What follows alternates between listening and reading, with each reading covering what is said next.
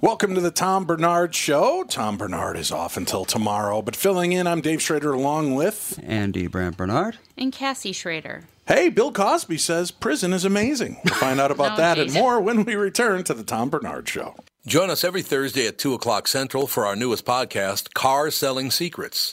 It'll be co hosted by me, Tom Barnard, and Doug Sprinthal from Walser Automotive Group. We'll be talking about lots of stuff relating to how dealership sales actually work, as well as the latest product updates from nearly every make sold in the USA. If you have questions for the podcast, either email doug at walser.com or call the studio live at 952 800 1492. Michael Bryant, Bradshaw and Bryant, what's the latest? Well, basically, we're trying to represent people who have been hurt, then talk to them before they talk to an adjuster. Uh, one of the key points is to make sure you know what your rights are before you start talking to the insurance company and they start asking you questions or they try to settle your case early and cheap. Well, what's interesting to me is, you know, a lot of people have fear of attorneys. It makes them very uncomfortable. They get nervous about it. What should I do? I've known Michael for years and years now, and I would highly recommend you. So that should be good enough for everybody because I don't endorse people who are dirtbags. Well, I, I appreciate that, um, but th- I guess the key is is people think I'll charge them if I talk to them. Right. So a lot of people call me up. It's like, how much is this going to cost if you call me back? Like, you want me to call you back? How much will that cost? I don't charge people. The only way I get paid is if we recover, um, if we get money from the the other side. And there's a lot of people I talk to that I never get paid for that are just part of giving them advice to make sure they know what they can do and what their rights are. And your record's terrific as well, we should point out. Well, it works. It's been good. It's been good, ladies and It's gentlemen. been good. And how do they contact you? And uh, e- either through our website, which is minnesotapersonalinjury.com, minnesotapersonalinjury.com, or at 800-770-7008. Michael Bryant, Bradshaw, and Bryant.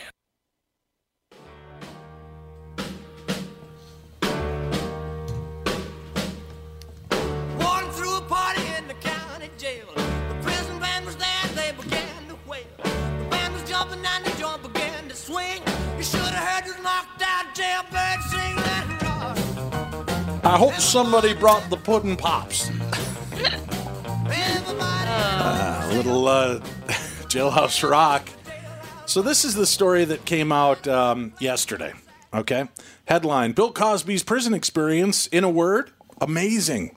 That's what a rep quotes the comedian as saying. What adjective do you think Bill Cosby uses to describe his prison experience? If you picked amazing, you'd apparently be correct. In an interview with NBC 10, Cosby rep Andrew Wyatt was explicit. Yeah, he used the term amazing experience, and Wyatt had some updates on what experience is like for an 81 year old who is four months into a three to 10 year sentence for sexual assault. The latest on Cosby and his time behind bars goes as such. Per the Pennsylvania Department of Corrections, Cosby was in late January moved from a cell near the infirmary into the general population at the Philadelphia area SCI Phoenix. The two story unit features cells surrounding a central day room. In comments to CNN last week, Wyatt dis- uh, disputed the general population characterization. He does not eat in the area with the other residents, he does not have a cellmate, and he does not exercise with the other residents. The DOC countered that he is in general pop, but hasn't yet been integrated. Ah, so it's coming. Right. So that's that's the first story. It's amazing. Good good on you, Bill. That's the way you feel about it. But today's title of the headline reads more like this Cosby, I'm a political prisoner, like MLK and Gandhi. Oh, jeez. God. The 81 year old makes his first statement since entering prison four months ago. Bill Cosby's name grabbed headlines Tuesday after Rep. Andrew Wyatt said in an interview that NBC 10 that uh, 81 year old told him that he was having an amazing prison experience. More headlines came on Wednesday, this time thanks to the words that came straight from Cosby. NBC News reports it was the first statement since entering Pennsylvania's SCI Phoenix four months ago. It begins by explaining he heard about the NBC 10 interview from fellow inmates. He says he has no remorse and never will. I uh, was given a deal. I settled out of court for $3.8 million. I waived my Fifth Amendment rights. I was declared not guilty in 2005 by the Commonwealth, never charged. However, a low life district attorney and a corrupt judge needed me guilty now, not for justice, but for their political aspirations. So this dirtbag is still Denying. denying everything. Well, then what? What is he? He says he has no remorse. Well, if you didn't do anything, what do you have to be? Well, that's what he's saying. I, I don't have any remorse Yeah. because I'm not Oh. guilty of it. He continues per NBC 10 My political beliefs, my actions of trying to humanize all races, genders, and religions landed me in this place, surrounded by barbed wire fencing, a room made of steel and iron. So I now have a temporary re- residence that resembles the quarters of some of the greatest political prisoners Martin Luther King Jr., Mahatma Gandhi, Nelson Mandela, Randall Robinson, and Dr. Ben- Benjamin Chavis. I stand upright as a political prisoner and I smile. The truth is strong. Wyatt, who released a statement, told NBC News Cosby is not sad, but in an amazing spirits. So he he's now turned himself in his own mind into this kind of um, superhero. This this this person that's right along the lines of Nelson Mandela, Martin Luther King, and Mahatma Gandhi. That's disgusting. You're in in jail for rape and assault. Oh my god. Unreal. How that? Oh my god. That now to me, you would think the black community would be in an uproar for him saying that. I don't know. I don't know how much of the black community believes he's innocent and was railroaded Yeah. because of uh, because of his color and his stance. I don't know because there's a you you- you not to compare it to O.J. Simpson, but they didn't have the they he didn't have the following uh, of saying that he was not guilty like O.J. did. There was a lot of people that were saying he was not guilty, including some of his uh, fellow celebrities. Oh really? Because I didn't. Yeah. I But they all got real quiet as it kept getting thicker and more people came out. But there were people that were supporting him. So I really don't know. But uh, you know, I don't know. Do you really want to be the person to say he's not, and you know, uh, speak up for the black community and and try to, you know, I think in this case it's just best the black community doesn't say anything because. It could be volatile either side, right? And then it sud- suddenly looks like, oh, so you're condoning a man that's drugged and raped women all these years. Well, no, that's not what I'm saying, right? And it could be volatile either way. But what a dirtbag. How many women came forward? There was like over 20 Oh, some women, right? I think it almost went into the 30s of women. It, but see, we were hearing their side of the story. Was there actual any evidence of? Well, they must have had some evidence. They got him. Um, the problem is, a lot of these things have statute of limitations on them. Yeah. So a lot of cases couldn't be followed up, and it was just one of the most recent cases I think they got him on, right? Wasn't that the. I think so. It was one that happened within the last 10 years, I believe. So at 71, he's still doping and, and doing women. Yeah. And Camille has kind of stood by him through all this. Oh, I Does she I'm have shocked. a? Does she? Well, I, I am and I'm not. I here's what I wonder. Um, you know, I just got done listening to Roger Daltrey's autobiography. Right. Mm-hmm. Thank you, Mr. Kibblewhite, which is kind of a slam at one of his teachers that told him he'd never amount to anything. Right. But he talked about the fact that he's very much in love with his wife, but he was very open and upfront with her. Listen, I'm on the road half the year or more. It gets lonely. I'm not going to not have sex with other women. So if you're cool with this, and she's like, well, whatever works, as long as you come home to me, and this is our family, and this, and he's open about that in the book. So you don't know what did the, you know, what did Camille, what was the agreement, Well, you I- know? I, just googled. There was over sixty women that came forward 60 saying Bill women. Cosby accused them of uh, accused him of sexual harassment and assault. Sixty women, Yes, a com- and it gives a complete list of each woman. Right? And there's a lot of some of them are celebrities. Yes. Uh, what's that supermodel? Janice Dick- Dickinson, yeah, Yes, she, was, one. Like, yeah, she was a huge one. She was going all over like HLN, CNN, MSNBC. See, the problem is she's such a mess. Yes. all the other times it's hard to you know and, and and i hate to say this as a man this can make me sound horrible but then when you see people that are just such a mess all the time it's hard to believe their stories Yeah. but maybe the reason they're such a mess is because they've had to deal with this kind of nonsense throughout their career That and also too, and and I hate to say it because um, Hollywood is so shallow Mm-hmm. that they would come forward, even though it's not true, just to get publicity. Oh yeah, totally. yeah and that's sad. You know, Hmm. it's so it's like, did they really have an interaction with Bill Cosby, or are they just hopping on the bandwagon just That's so they can why get their name out there? We have the uh, innocent until proven guilty thing. Because like a lot of these women, in, in a lot of cases, they're up and coming actresses trying to get jobs and stuff like that. They're, Mm-hmm. Right, but that would also, and now that we know about the Me Too movement, so much more open about it, about who, how many people were involved. Mm-hmm. That Yeah. that's that's the exact type of people that that were putting themselves in the harm's way. Mm-hmm. So you know he's got all of these people that he's he's trying to um, mentor and trying to help out, and oh here just take oh I just gave her some Benadryl. You know, she just needed Benadryl. Well, Benadryl doesn't knock you on your ass. I mean, it, it If makes you you take drunk. a ton of it, Right. it would, but it makes you groggy, but I don't think it makes you groggy to the point you pass out and, and don't realize you're being diddled by Bill Cosby. yeah. no. Well, there's been a lot of, uh, quite a few high profile celebrity um, serial rapists like that. The Max Factor heir did that to women as well. He would roofie them, bring them back to his place, and he would sexually assault and rape the women while they were passed out. And he ended up fleeing to Mexico, and that's where Dog the Bounty Hunter went and captured him there. And then there was like a big hubbub because he captured him on foreign soil, that it wasn't a legitimate Yeah. Arrest can't really say arrest, said. but yeah, because he was Citizens arrest. yeah, because he was out on bail. He was a fugitive. So Dog the Bounty Hunter is the one that captured him and um, brought him back. But yeah, there's been quite a few high men Right. that do that to women. I don't get that. Why would you want to have sex with somebody who's unconscious? I mean, they're not even awake. I don't know. I well, you know, I used to when I was a bouncer at college, I worked, um, you know, this place called Max's in Winona, and uh, at the end of the night, it's amazing how many new bedfellows you can make. You know, the drunk girls are always stumbling up to you, and you know. You're cute, and, I'd, I'd say, well, you know what? I'll be happy to take you up on that option tomorrow when I'm not working and you're sober. And if you feel the same way, I'll be happy to do everything you're asking me to do right now. And you know what? Funny enough, I think I only got two or three that actually came back the next day sober and still had the interest. No. So I don't know if that just says I'm just that unattractive that uh, the other woman woke up and were like, "Ew, God, what was I thinking?" or was it, you know, that that, that was the case? But you know, uh, you know, sometimes when you're in that low situation, the inhibitions go down, and you're willing to do things you wouldn't normally do. Um, yeah, it's it's alarming uh, how many of these stories have, have come out.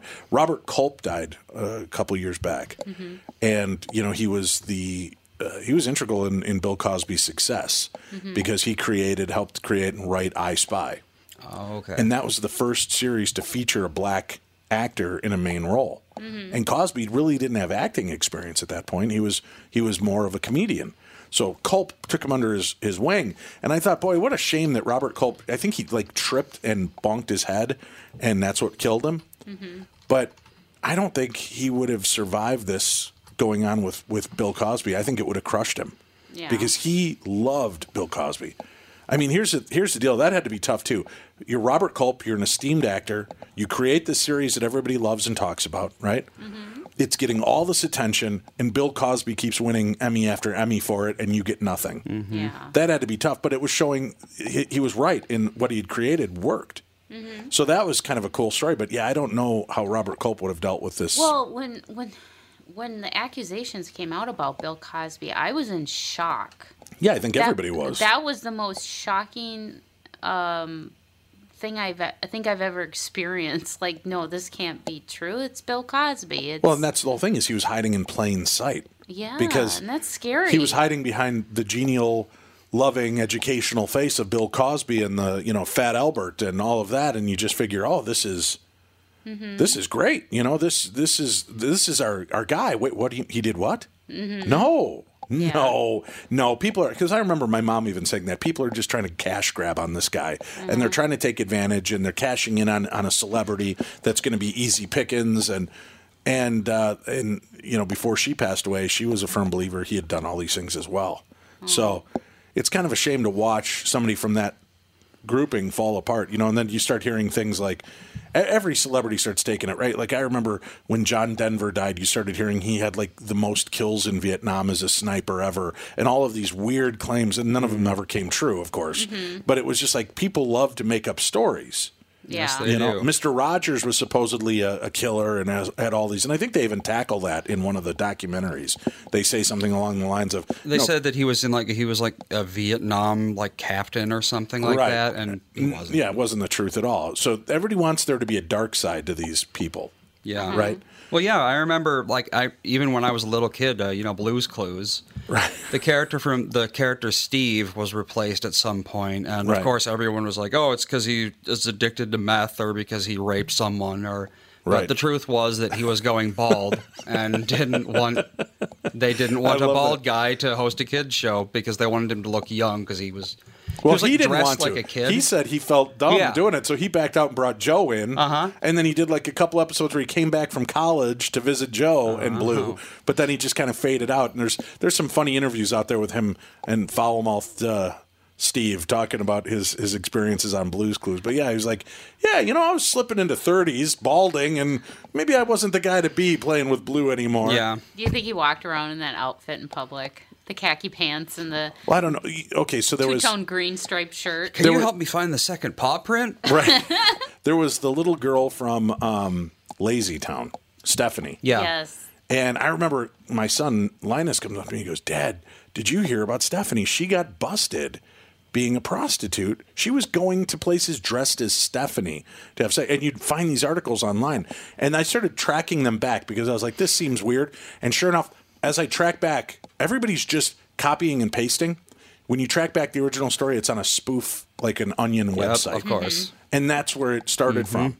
So that's why I'm not fond of these spoof news websites because people will read it without taking the time to, you know, they'll I, I copy and paste that link and put it in. Andy reads it and reads the article, but doesn't bother to see that any of the information says this, and then he spreads it, or he copies and pastes parts of the story out and puts it in his blog or on his video blog, and, and it just keeps spreading. That's why I'm so skeptical of anything I read online without like eight different cross checks and Sure. sources and stuff, which is sad. You shouldn't have to do that, but you do. I, I my source is TMZ because if it's on TMZ, it's probably true. Yeah, that's unfortunately true as well. We have to take a break. We'll come back. I've got some more weird stories. Love Seekers lost $143 million to scammers in 2018, according to the Federal Trade Commission. We'll talk about that next on The Tom Barnard Show. Tom Barnard here. Hey, let me ask you, do you know me because you recognize my voice or my face? Good question, isn't it? Let me ask you another one. What do you think when I say priority courier experts? Do you know them because you recognize their trucks or do you know them by their name? Well, let me tell you something you might not know about my friends at Priority. 485 local drivers, 85 office staff, 37 million deliveries since 1997, and an opportunity for you to join their company. Drivers, you can join the fleet in your own vehicle or lease to own one of theirs. Or you can join the office staff and earn the most respectable pay in the business with 15 days off in your first year. Medical, dental, matching 401k, and a genuine chance for advancement. Just ask Jennifer, who started as a customer service rep and is now vice president. Over 5,000 Minnesota companies rely on Priority because every time you call us, we deliver. Join the team today at priority.com. That's priority.com. Tom here for Sabre Plumbing, Heating, and Air Conditioning. Right now, Sabre and Bryant are teaming up to offer 0% financing for 36 months when you buy a new Bryant furnace. This is the perfect time to replace your old furnace with a new trouble-free, energy-efficient furnace from Sabre. And when you buy Bryant equipment, you're getting one of the most trusted names in the industry. This 0% offer is available for a limited time. Call Sabre Plumbing, Heating, and Air Conditioning to find out more, and please tell them that Tom sent you. Sabre and Bryant, whatever it takes.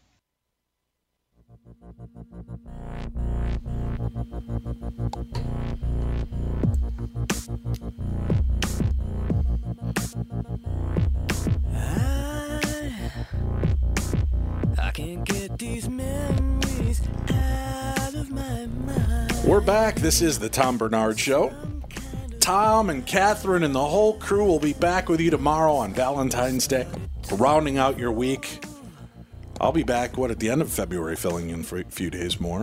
Yeah, they they will be in Cuba. In Cuba. In Cuba. When they are in Cuba. How come when they get to go all the cool places, I got to stay here? Why don't they bring us along? Andy? I Let's make this happen. Why can't we do the Tom Barnard Show podcast and, and afternoon programs from Cuba as well? I think it would be fun to go to Cuba. Yeah. I, you know, it's kind of one of those. It, for a long time, you know, with the embargo that they had, it was kind of a forbidden place. Yeah. So it's like, Not kind of. It was a forbidden place. you yeah. know, And um, people who've been there basically say that it's like it's basically like going back in time to the 50s because it basically existed as its own, you know, area that no one came to or left since the 50s. So, yeah, so they had all the nothing has changed. The The, technology, yeah, cars, the yeah. cars are all the same. So now they bring in Americans and we're going to ruin it? Yeah, we're gonna Probably. bring in modern cars and cell phones. Nice. Well, to be fair, 50s cars aren't exactly, you know, everyone's talking about the environment. You run a 50s car for about 10 minutes and you've just warmed the environment by a I good can 5 degrees. Tell Yeah. you what a secure job in Cuba is. Is a mechanic. Oh, yes. Oh, Oh, yeah. yeah. they learn Because they, had can't to get new cars, so they have to fix them no Yeah. matter what. Oh, So even like just five years ago, people are driving around in a '55 Chevy Bel Air, Yeah. wow. and it looks pristine. Wow. Yeah. Because you know you Well, throw away why a car. Cuba's that's so hot then if you said all these old cars are there. Yeah, there you go. Now that we get in new cars, I wonder if they're going to start cooling off in mm. Cuba. We're going to be changing. That's why the poles are shifting, Andy. That's why. It's the polar vortex. Yes, we've changed it all. Cuba. It's all, they were the source of the world's heat. Yes. Valentine's Day tomorrow. People are always looking for love. Are they? They are. People are looking for love and going online to different dating sources. Yeah. According to the Federal Trade Commission, love seekers lost 143 million to scammers in 2018. That's more than any other type of consumer fraud found by the agency last year.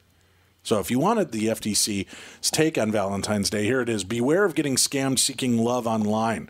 The warning comes via the agency's latest revelation, which cites more than 21,000 reports of people getting swindled by internet paramours. In 2018, NPR reports their wallets got crushed along with their hearts to the tune of $143 million, which was more than any other type of consumer fraud that they identified last year. For context, the agency reported that just three years earlier, 8,500 people filed reports noting $33 million in losses.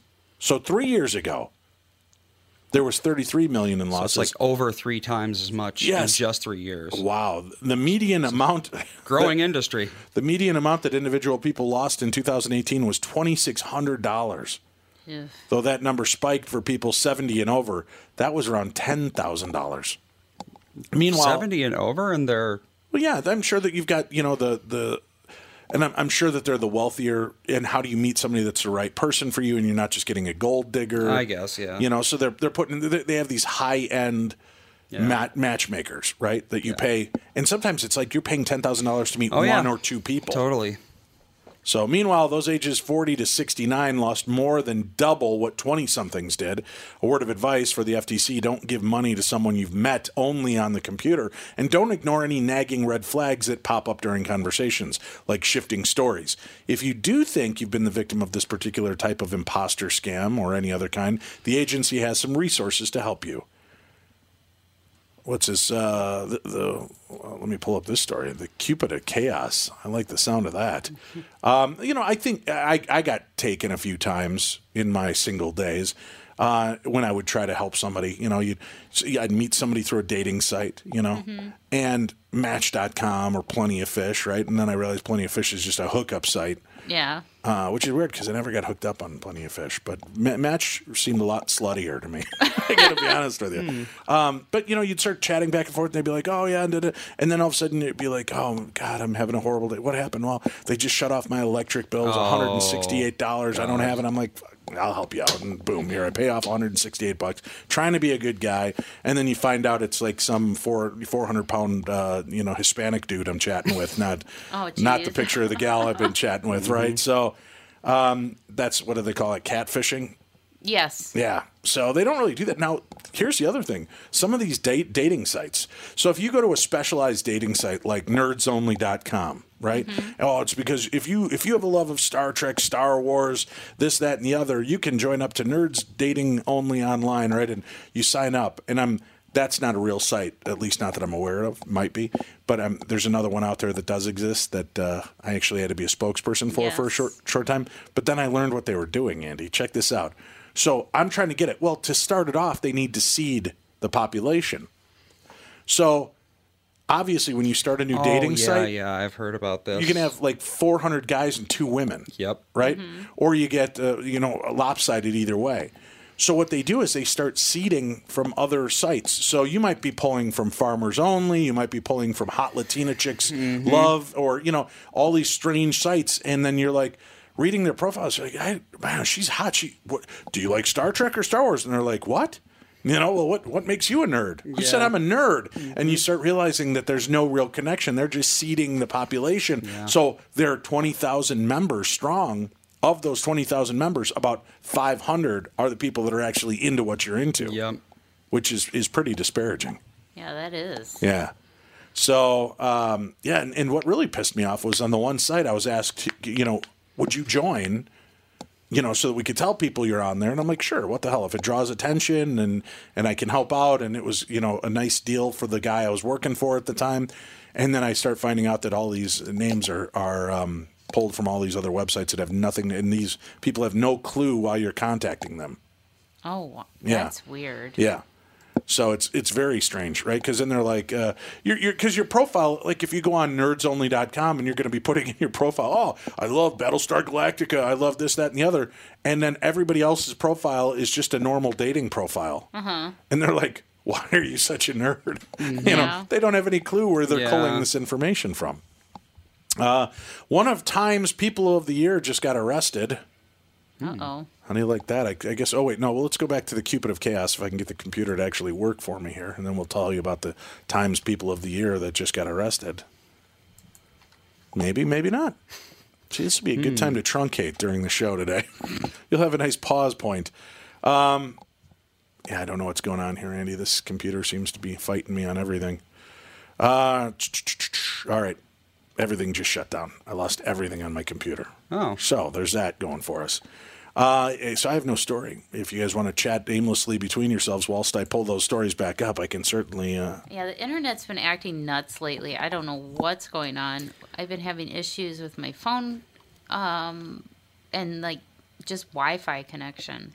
I don't know. It's like Mercury and what is that? Retrograde. Retrograde. It seems like we have technology issues when that happens. well, that's the whole point. Yeah, Mercury, Mercury in retrograde seems to mess up with a lot of things. Um, Yeah.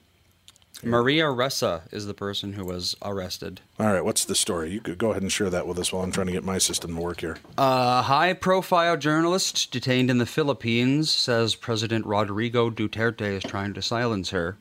Maria Ressa, CEO of news site Rappler and a 2018 Time Person of the Year, faces a cyber libel charge stemming from a 2012 article that linked a prominent businessman to a top judge during his impeachment trial. So it looks like she was arrested for some other thing, and now she's blaming Duterte and we don't really have any details because it's in the Philippines. But Oh. everyone's going nuts about it because you know Duterte is a little uh, controversial, you could say. It sounds like a nice spicy treat. It does. what did you make? Well, I've brought a, a dish of chips and some Duterte. no kidding. yeah, he's the guy who basically called open season on drug dealers. Yeah. So Oh, yeah, there's a lot of people who are uh, you know they're a little worried about him. Yeah, he's he's had some bizarre um, policies that he's wanted to implement in the Philippines. Wasn't there something too about uh, transgender people as well? Does that ring a bell? Hmm. I thought he said something about like he wanted to. I don't want to say it if it's Let's not true. I just remember here. something in the Philippines, uh-huh. something to do with transgender. well, while we're looking that up, if I told you a guy had four wives that we know of, and there may be more, what would your description of the guy look like, looking like, sound or be? What would you What would you think this guy probably physically Uh, looks like? He's seven years old with curly hair and glasses like my son. Truthfully, okay, guy. This this is a true story. He's the uh, Cupid of chaos. Mm-hmm. So if you figure a guy's got the charm and the swarthiness to to at least have four wives at one time, honestly, what would your depiction of that be in your mind? Hmm. I would say he probably looks like Harvey Weinstein. Yeah, see, Charles Really? Manson did it, and he wasn't exactly attractive or s- like you know Right, but stable. he was at that time. You know what's really weird? You look at him now; it's really easy to say, "What a Yeah? scummy looking dirtbag." But you talk to the women, and he was very charismatic and attractive. Hmm. Harvey Weinstein, I don't think so. Uh, there's Well, got to be Now some. I'm starting to wonder what you see in me. Am I just some big fat Wait, dumpy no, old you, has been You don't have four or five wives. I'm that just you saying, know of? no, like uh, for some reason, men to me that have um, a lifestyle like that. Here he is. Oh, yeah. Here's See? the Cupid of Chaos. Well, there you go. well, Cupid, right? I mean, he does look like a big fat baby that would be wearing a does. diaper. This is not the guy. Uh, See, to me, the kind of woman who is attracted to a guy who already has three wives probably isn't attracted to him for his looks. It's probably think? because he's the leader of a cult or something like Or that. Or has money. or yeah. I don't. This guy doesn't look like he's sensitive or has money. Let's find out. At least in the TV series Big Love, Bill Henrickson had his all his wives in the same neighborhood. Michael Middleton of Maine, who was arrested for bigamy in Ohio last week, seemed to like to spread his spouses out over several states, with an uh, indictment accusing him of having, at minimum, a wife in Alabama, one in Georgia, one in New Hampshire. ABC reports the Cupid of Chaos, as the Franklin County Sheriff's Office has dubbed him, is said to have married Alicia Grant in Dover, New Hampshire in 2013. But he was still allegedly wed to Alabama's Cassandra Shipley, as well as to Catherine Lashley of Georgia. And there may be even more wives in the mix. An NBC4 investigation found a fourth marriage license in Kentucky between Middleton and Ashley Clymer, a 25 year old development, developmentally challenged woman. Mm. I know there are multiple wives. I know of at least four and possibly a fifth, the Franklin County Sheriff's spokesman told NBC News. It disgusts me. Clymer tells NBC4, saying that he uh, she met Middleton on Facebook. I don't know how he could say he loved me and just lie to my face for three years. Grant, who WMTW cites as the wife who filed the initial police report of Middleton, says he wheedled $20,000 out of her. This charmer got 20 grand out of her. He makes you feel special. Oh my god. She says, then he marries you, abuses you, drains your assets, and leaves. Per the Atlanta Journal Constitution, Franklin County authorities tweeted that Middleton was tracked down Friday. He's being held in Columbus for extradition to Maine, where he faces charges including assault, domestic violence, and driving under the influence. Grant speaks much more about their time together in Newsweek, noting she and the other wives are all now friends. so he was a sociopath. Sounds like my uh, biological grandfather. Wow, this guy. Uh, I just Wonder if I I'm don't related. see it. I, I guess I don't know who he's who's Well, if- charming on this either. Yeah, I mean, if you know, you find someone who's emotionally, you know, ruined or so desperate, or you know, if he's just after them for their money, then you know, Right, he but doesn't that's a care whole who new he s- goes after. to look like this guy. And I, I know looks are not all that important, but there you got to be honest. What usually is a first spark is some kind of physical attraction. Hmm. There's always some kind of you find something appealing about that person. you know, maybe he looks like their fat dad who abandoned them. Their fat dad. Maybe that does. Wow. Thanks for making it even darker than it already seemed, Andy. Well, we actually had a uh, well, the matchmaker, not a matchmaker, a relationship expert yesterday. I think wasn't she the one who basically said that our oh Dr. Harville Hendrix, it was him, Right. Yeah. He said that uh, a lot of relationships start because they remind you of like a caretaker who's like affection you didn't, you know, right. yeah. So there's plenty of that going on. And in that case, the attraction isn't really important. I don't have daddy issues, please. She wants me to wear Old Spice like her dad. My she dad likes didn't that I like Old Star Trek like he her wore dad. Brut. I'm worried. Rude. I'm worried. No, I just like the scent of Old Spice. She makes me call her mm. baby girl. I'm getting so No. oh, I'm Oh. unnerved. We'll take a break. I've got to regroup and think this through. You're listening to the Tom Barnard Show. A program that benefits the homeowner and not the realtor? Do you want a guaranteed offer on your home? Hey, it's Tom with my realtor, Chris Lindahl, who has some exciting news to share. Hey, Tom, we are super excited to announce our guaranteed offer program. Here's how it works if you qualify, we will guarantee you an offer on your house within 48 hours, which means you could be closing in three weeks. No staging, no cleaning, no decluttering, and of course, no open houses. This is your hassle free way to sell your home. If you qualify for the program, you will get a competitive offer in 48 hours, period. Sounds like a stress free way to sell your home. It is, Tom. Some homeowners want the convenience to be able to sell their home quickly without going through the stress of showings, open houses, and so many more headaches, especially if they found their dream home and need to sell fast. You do need to qualify for this program, but that's quick and convenient as well. To see if you qualify for the guaranteed offer program from Chris Lindahl Real Estate, go to chrislindahl.com right now or call 763-401-SOLD. Once again, that's chrislindahl.com, Chris with a K. If you're tired of feeling frustrated because your clothes don't fit like they used to, then Nutrimost is for you. Thanks to the Sheehy brothers and staff at Nutrimost in Plymouth, I am down 92.5 pounds. The Nutrimost program is amazing. I lost over 40 pounds during each of my first two 40 day rounds. You can have great success just like me because Nutrimost is customized for each individual person, and the staff at Nutrimost will be there for you every step of the way. Start your weight loss journey today and let Nutrimost help change your life. Give yourself this wonderful gift or give this program as a present. Nutrimost guarantees that you lose 20 pounds or more. Nutrimost helped me change my life and they can help you too. Call 763-333-7337. That's 763-333-7337.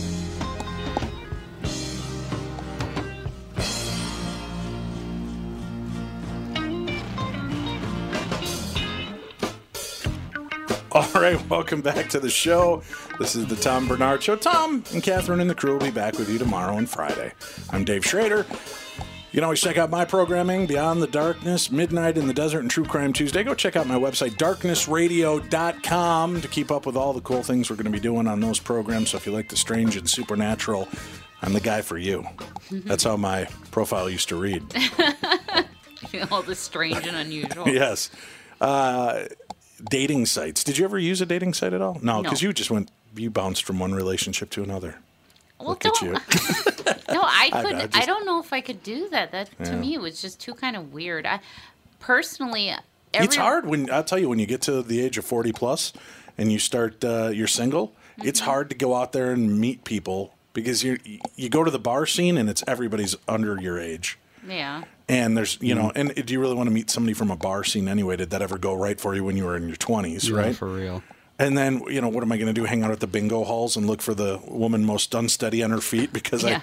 I, I can seem like a knight in, in shining armor so you, you try some of these dating sites and i tried a few of them and i'd go out on a few dates but it was I, you know i got to tell you my worst date ever right this was oh god it must have been 20 years ago i go through a dating site um, meet this gal. We meet out at the good earth restaurant over in uh, what town is that in? Roseville? I think it's in roseville. We go over to the good earth and i meet her. She her first comment to me andy is oh you're a lot balder than i thought you'd be. And i thought okay well that's an interesting opening line. But okay yeah yeah well you know it started when i was younger but you know hair isn't everything. And uh, we go sit down at dinner and everything she's nitpicking everything about me then a gay couple comes in and sits at a table next to us. And they start holding hands. And you know like when you're having a conversation you might talk like this at a mm-hmm. table especially if you're talking about something that bothers you. In full volume she goes oh my god if those two fags start kissing i'm going to vomit right here on the table. That loud. Wow. And everybody in the place just kind of stops because it's the good earth and half the place was a gay restaurant Sounds like you were being punked. Right, and that's what I'm thinking. So part of it was like I was in a car wreck that was going so slow, I just had to watch it happen. and I'm like, what? And then same volume, she goes, the only thing worse is watching a white woman come in here with some enter. Oh. And if I got to watch hmm. another black man licking all over a white woman, I'm going to scream and my my jaw's on the table. So I'm like, all right, we've already ordered our meal. I'm going to eat and I'm going to get out of here. Yeah. So the meal ends. I say, okay, take care. And she goes, well, I thought we were going to a movie tonight. And I'm like, yeah, this doesn't seem like a very good fit. And she goes, well, you said this was we were going to a movie. And I go, well, yeah, but you're you've done nothing but rip me apart. Well, don't be such a sensitive. Obviously, I think you're okay, or I would have gotten up during the meal and left. And then I'm like, yeah, but you've been so abusive to everybody, and you're so loud. And well, I got a babysitter for this. We're not even going to get to go to the movie. I pissed away. I had to pay in advance. I'm like, okay, fine, fine. Let's go to the movie. It's two hours sitting there quietly, right? I don't have to worry about that. So then, to keep me pinned in, she's like, well, I'll just ride over with you. You can drop me back off. The movie theater's right around the corner. Okay. So we go in to go to the movie, and um, afterwards, we're driving back, and she goes, You want to make out for a little bit? And I go, I certainly do not. and she goes, Why not? I said, You are horrible. You talk through the entire movie. You're racist. You're a homophobe.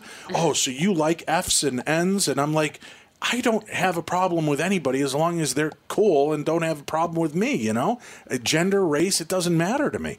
And she was just put off by that. But then she's like, come on, come on. And she starts touching my thigh and rubbing her hand up my thigh. I'm like, what? i- I, looked at her, I go, seriously, what is wrong with you? She goes, what do you mean? And I go, you've got it. This has got to be some joke, right? Did one of my buddies set you up on this? She's like, what? And I said, nobody could be as horrible as you are and actually think we're going to make out tonight. And she's like, "What? Well, that's the rudest thing. Am I not attractive?" I go, "Physically, you're very appealing. Internally, you are horrid. Please, just go to your car." And she wouldn't. I had to get out of my car and go into the good earth and sit down and wait for her to get out of my car. Oh my god. And then when she got out and got in her car, I went out to my car and left. And then I made sure I wasn't followed the whole way home. Oh yeah, I totally would have been worried about that. So that was that was one of my biggest uh, nightmares on a on a blind date. Uh, then of course there was I went out on the state and this girl goes, "Listen, I got to be really honest with you up front. I like you a lot, and you're going to get lucky tonight, but I have herpes. I got it from my ex husband when he cheated on me. Oh, my god! And I'm like, oh well, okay. She goes, well, that shouldn't keep us from being together and blah blah. I said, well, I really don't want to have herpes. And she's like, well, there's things you can do. You can wear condoms and such. I'm like, yeah, I understand that. But, you know, on the first date to kind of hit me between the eyes with this, you might have want to put that, you know, in your, your, when you put on there drug and disease free, that wasn't exactly the truth, was it? and I understand, I understand herpes is something you don't, but on your first date, hey, Andy, Yeah, you're going to get lucky tonight, but fair warning. I've got a weepy vagina, right? That's something you don't want to hear. You're not going to be like, yeah, No. sounds like I'm in. Let's go. Uh, right. So it's just to me, that's uh, I don't know. The- I've, I've been on a couple of uh, a handful of just terrifying Yeah. first dates that way. See, I've never been on a date where I didn't know the person prior to going on Hmm. the date. I've always been friends with somebody or knew knew of them and knew their personality and and how they interacted with people before going on that first date. Yeah. So yeah, I've never done the whole blind date or you know met somebody online Right. and meet up, and no, I've never done that. I don't think I could. Well, see, uh, okay, then what do you do in this situation, right? So I've I was dating this woman. We got along great. Her kids loved me. We were attracted. We had good sexual chemistry. And then one day I'm, I'm sitting there watching, she's making a spread for the uh, football game, and I'm watching the Vikings. Cris Carter goes up and fingertip catches a football, drags his toes over the line, keeps the ball in. I'm cheering, and she walks in and she goes, Well, yeah, that's what they're bred for. And I go, That's what? She goes, Well, that's what the ends are bred for. And I kind of looked at her and I was like, okay, you're being ironic. Weirdly ironic, but okay. And then a little bit later, she makes another comment about the N word and and makes some other generalization. And suddenly, I, I'm I realize I'm steeped in in this relationship with a woman who's deeply flawed and a racist. So I talked to my buddy Ken, right? And, and I go to work and I, I'm talking to my buddy Kenny. He's a black guy, and I go, Ken, I got to ask you, I got to ask you a question. I said, so so you're dating a woman, things are going great. Everything is fantastic, great chemistry all the way around. All of a sudden she starts just racially tearing white people apart. And he goes, "Uh-huh." And I said, "Oh, maybe that doesn't have the same impact on the other side." And he starts laughing. He goes, "Probably not." And I said, "But if if the person you were with started just like shown this really racist side, everything else about him is great. Do you just overlook that flaw?" And he looks at me and he goes, I will slap the stupid out of you. And I go, Yeah, that's what I thought, but she's hot. She's great. I, and he goes, But she's a racist, you moron. And I, I know it just. Where are you meeting the, I met her through a friend at work. Oh, I was gonna say, are you like some like skinhead dating Yes, skinhead site? dating site. Whiteysonly.com. I thought they just meant my skin tone. I, oh, God. Uh, that was horrific. Um, yeah, well, you know, then I, my first marriage, uh, you know, I knew she had dated a few of the guys in the office. Yeah. when I got engaged and all these guys are showing up to the wedding and you know we're all coworkers and buddies and they're like, "Hey man, that's really cool." You know, not not many guys are secure enough to, you know, have invited all of her ex-boyfriends and lovers. I'm like, "What are you talking about?" "Oh, well, she slept with like everybody at work." I'm like, "She did what?" "Oh yeah, Tony and Bob and Jerry. I've slept with her 3 times." Two of the guys and I'm like, "What?" And this was before we got engaged and got married, of course, I hope. but I was like, that I found out a little too late. But, I, you know, it's not like that's part of the questionnaire of dating. Yeah. So, just out of curiosity, Cassie, how many of my fellow coworkers and friends have you had sex with? that's not usually what, you know. You should be open about that though, because it is, you know, Well, and that, that was her. Well, if you'd ever asked me, I go, I didn't think I had to ask you. I didn't realize you slept with literally everybody that we worked with. Yeah. That was alarming. I don't know if you'll figure this out, but our, our relationship did not last long. Yeah. We had uh, I got her pregnant on the honeymoon. Our son celebrated his first birthday. We got divorced when I found out she was uh, dating somebody else. Outside of work? yes, yes. Uh, yeah, that was a weird, uh, weird relationship uh, to say the least. But man, when you get that dropped on your forehead, how do you? Yeah. that, that one's a hard one to recover from. Yeah. By the way, Dave. All the guys here at your wedding have had sex with your wife. Oh, great. That's, that's great. Thanks for I sharing know. that It story. makes you feel like everyone's chuckling behind your back. No, they all thought I was just the greatest, most secure man in the planet. Hmm. like I had nothing to fear. Uh, So uh, let's go from that to a real interesting story. Serial killer sketches his victims for authorities. The FBI has released 16 sketches by Samuel Little. Authorities are still trying to connect Samuel Little, who has been convicted of killing three women, but is admitted to killing 90 to cold cases across the country. Now, the 78 year old has started drawing sketches of his victims for the authorities. According to NBC News, the FBI has released 16 sketches by Little, most of which show women. Uh, one has been identified as a man who went by Marianne or Marianne, as opposed to Mary Ann or just Marianne, and was killed in Miami. The FBI has so far managed to confirm or match to open cases 42 of Little's confessions, but is still working on the rest. Authorities are looking at unsolved deaths between 1970 and 2005 in more than a dozen states and are hoping someone will recognize the people shown in the sketches. The FBI says Little's drawings have proven quite accurate per CNN. Two others released in the past resulted in identifications. Little chose to kill marginalized and vulnerable women who were often involved in prostitution and addicted to drugs. Their bodies sometimes went unidentified and their deaths uninvestigated. The FBI has previously said, noting that it also wasn't always obvious the victims were murdered because Little, a former boxer, usually knocked them unconscious first.